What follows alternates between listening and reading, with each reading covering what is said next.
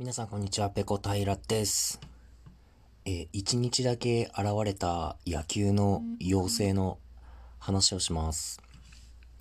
あれは僕が小学校じゃなくて中学校ですね。中学校3年生ぐらいの時の話だったと思うんですけど、えっと、うちの中学で練習試合をやってたんですよ、校庭で。で、僕、ピッチャーだったんですけど、バックネット裏にですね、その日、それまで見たこともないようなおじさんが座ってたんですよ。で、あれおかしいな。なんか相手のチームの父兄の人かなとかって思って見てたんですけど、そのおじさんがですね、どんなプレーをしても、うまいうまいうまいって言うんですよ。たとえエラーしても、え、暴投しても、三振しても、そのおじさんがですね、その僕らのチーム、相手のチーム、関係なく、一つ一つのプレーに対して、どんな内容であっても、うまいうまいうまいって褒めてくれるんですよ。で、その日ですね、あの、友達と、あれ？あれって誰かのお父さんとかっていう話になり、ちょっとざわついたんですね。で、結局誰も知らなくて、いや、わかんないから相手のチームの関係者じゃないの？とかっていう話になってたんですけど、だんだんなんかそのおじさんの、うまいうまいっていうのが、みんなに伝染してきて、なんかその日は結構、あの僕らも、その友達、あの、チームメイト同士で何かあったら、うまい、うまいとかって、そのおじさんと同じように言ってたんですよ。で、その後、ちょっとし、あの、流行ったんですよね。この、うまい、うまいっていうやつが。で、まあ、しばらくはなんかふざけて友達と言い合ってたんですけど、なんか今思うと、あのおじさんは、あの僕たちに、えー、野球の勝ち負けよりも、野球をプレイする喜びを伝えるために現れた妖精だったんじゃないかっ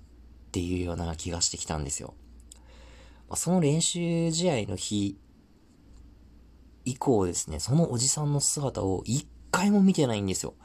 後にも先にもその日一日だけ。で、みん、誰も見たことなくて、バックネット裏に座って、まあ、敵味方関係なく、あらゆるプレイに対して、うまいうまいうまいって褒めてくれたあのおじさん。いやー、なんか当時は笑ってたんですけど、今、今思うとね、本当に野球の楽しさを伝えるための要請だったんじゃないかなって思いますね。なんか今結構問題になってるじゃないですか。部活とかでもその勝利至上主義で、もう厳しいスパルタ指導で、まあ、時にはこう、叩いたり蹴ったりとかも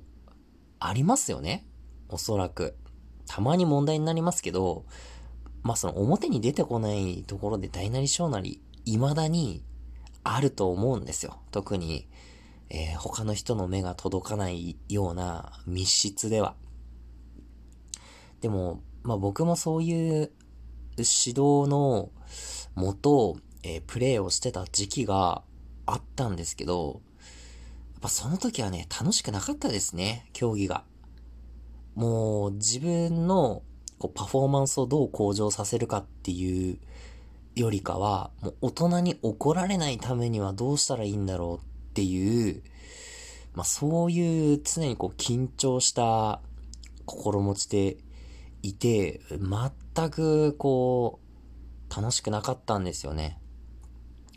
こう、い、チャレンジして、いいプレーをして、やったっていうよりも無難にやって、ああ、失敗しなくてよかった。これで怒られないで済むみたいな、まあそういう気持ちだったんですよね。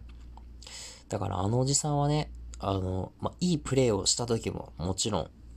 ですけど、まあ、ポロッとエラーしちゃったとか、あの、冒頭しちゃったとかね、三振しちゃったとか、そういう時でもね、うまいうまいってね、褒めて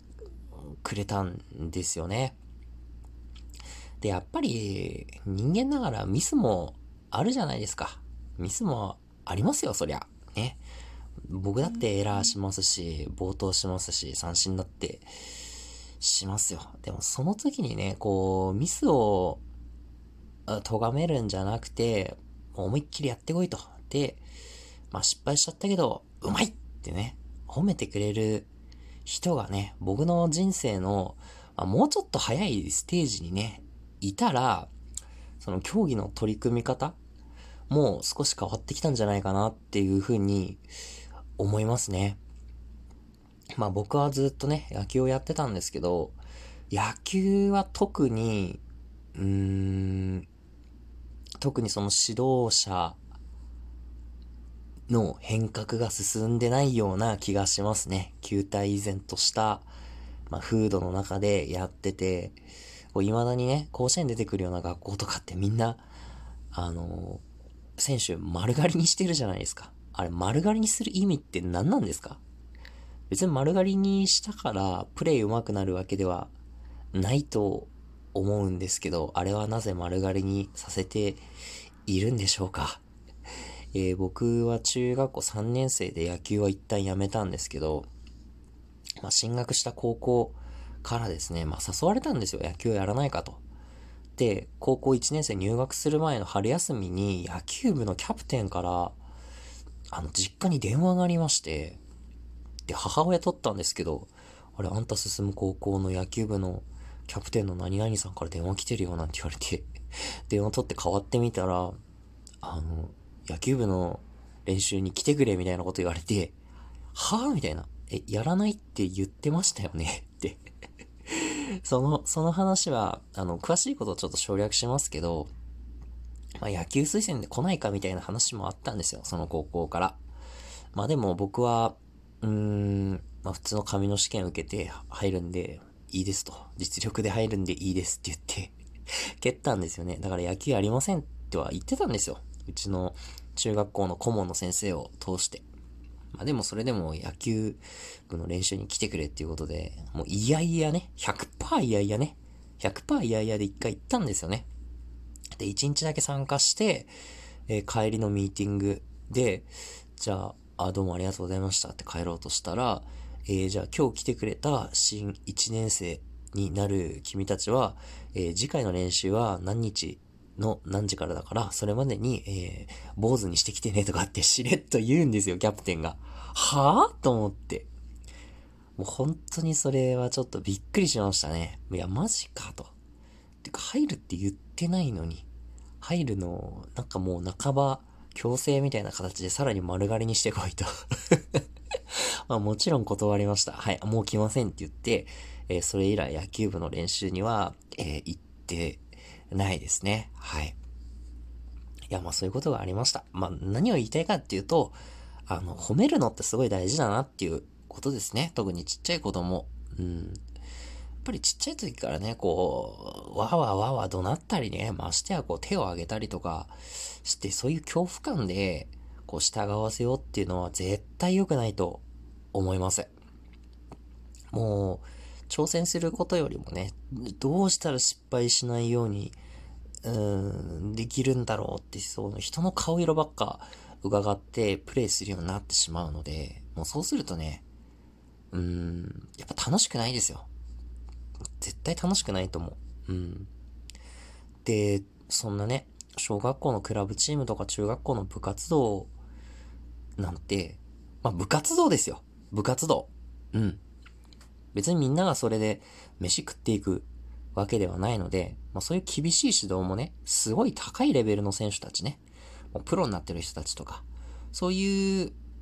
人たちに指導する際には有効になる場面もあるかもしれませんけど、